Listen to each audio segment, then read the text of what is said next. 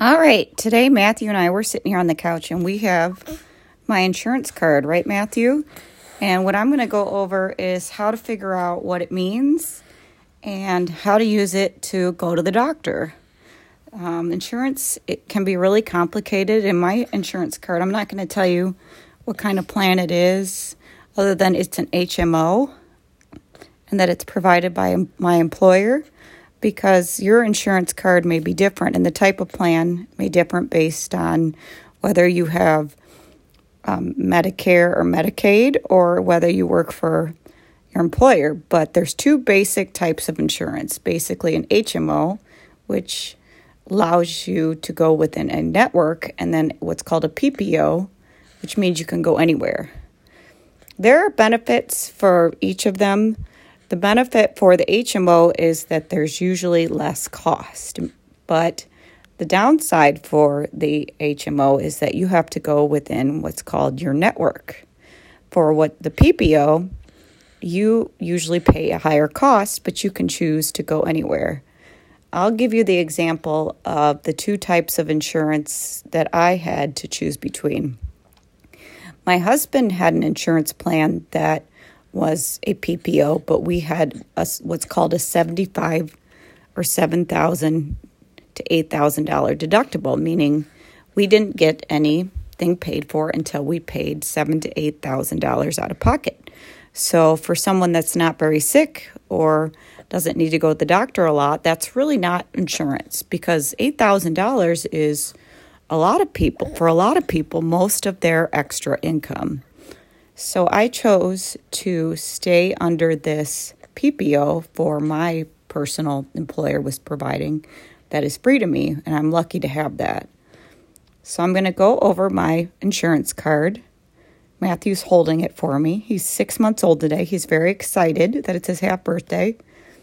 And um, you'll see the uh, the card when you look at your insurance card, and it'll have um, a group, and it'll have um, the number. And when you call, there'll be a 800 number on the back of your card if you when you want to ask questions, customer service, and they will ask you for um, the numbers that I've said the the group and the um, actual card number. Um, and then it will t- it will tell you some cards will, some cards won't. They'll make you call the 1 800 number on the back of the card what it costs. So I have what's called tier one and tier two. And you may go, huh? What is tier one and tier two? Tier one is basically the list of people that you choose or they choose.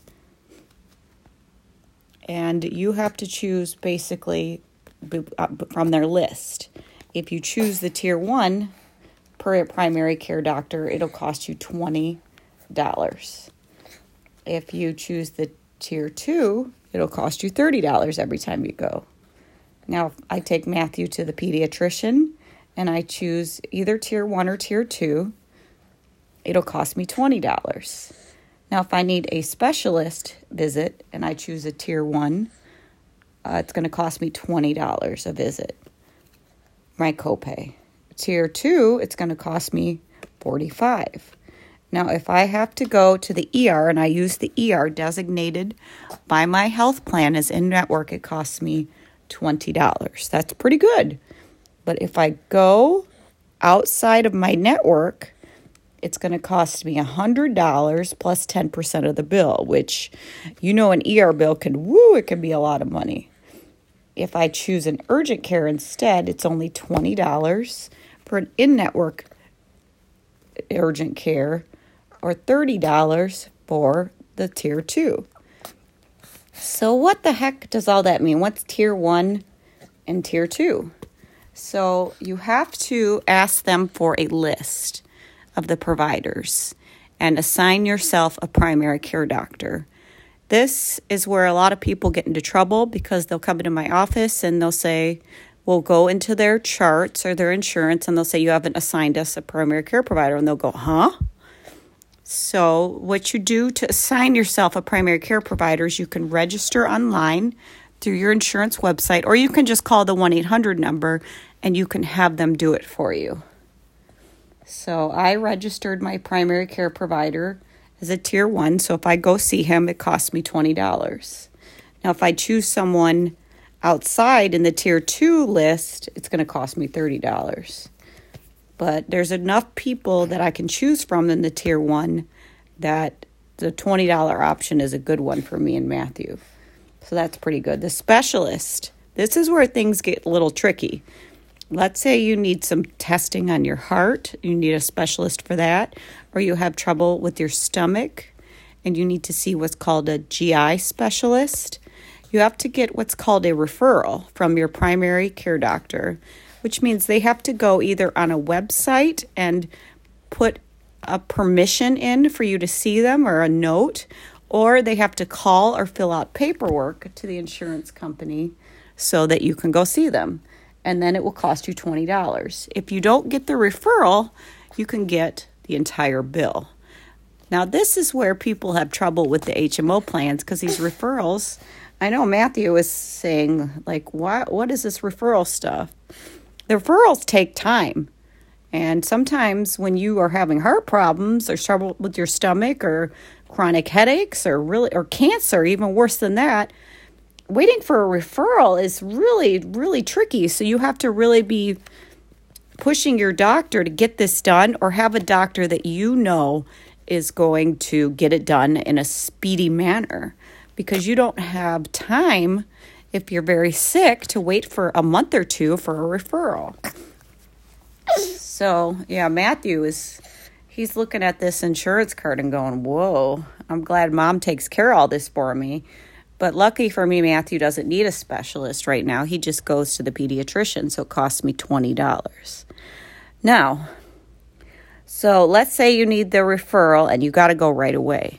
What you can do is call the office and see if they can backdate the referral so that you go and then they wait for the referral and will bill you afterwards. A lot of people can do that, and that's a great idea.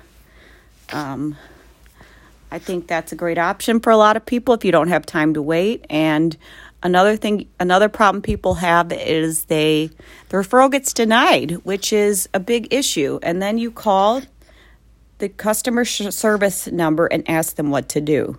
Oftentimes, there's a lot of paperwork that has to be filled out, and that's very stressful when you're sick.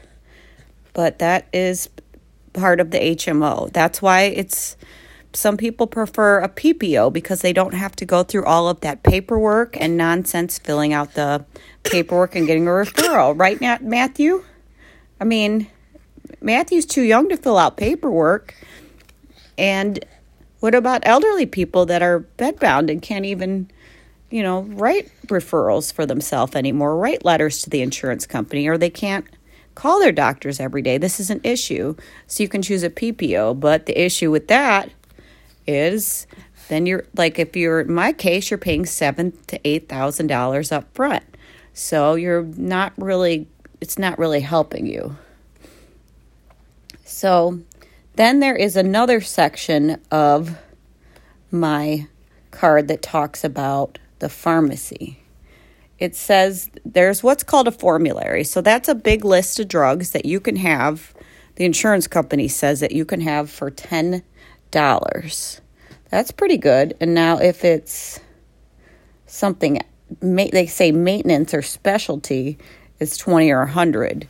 So it's based on their list, and you have to ask them for the list. The doctor, the best thing to do if, if your medicine is too expensive for you, is to ask the doctor to put you on the list that is the cheapest. Generally, the newer drugs are the more expensive ones. The older drugs that have been around the longest, they are the cheap ones. And that's too bad because newer drugs are coming out all the time that are very helpful. But that is how I use my insurance card, and I think it's important to explain it to you.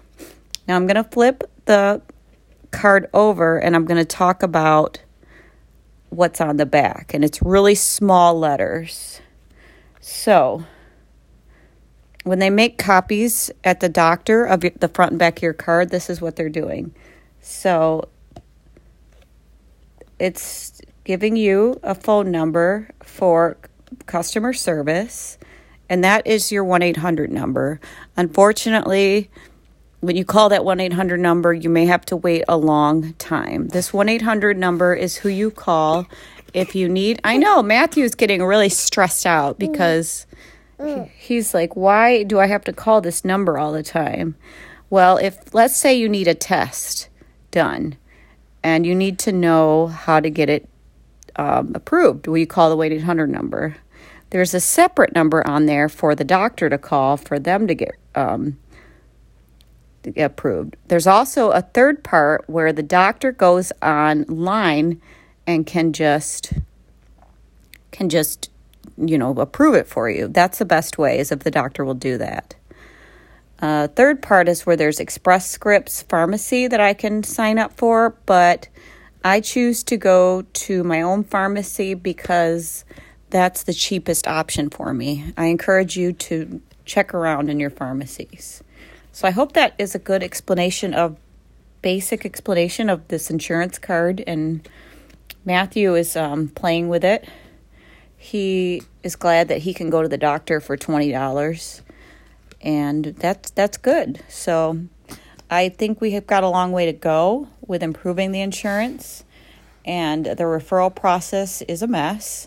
And I encourage you, if you need a referral, to just call your doctor every day and say, How's my referral doing? Call the specialist office every day. How's my referral doing? Did you get my referral? And unfortunately, in this situation, we have to be strong advocates for our own health. And that's the best way to stay healthy. Thank you. And I hope you all are having a splendid weekend. It's a Saturday and it's cold here where Matthew and I are, but we're staying warm.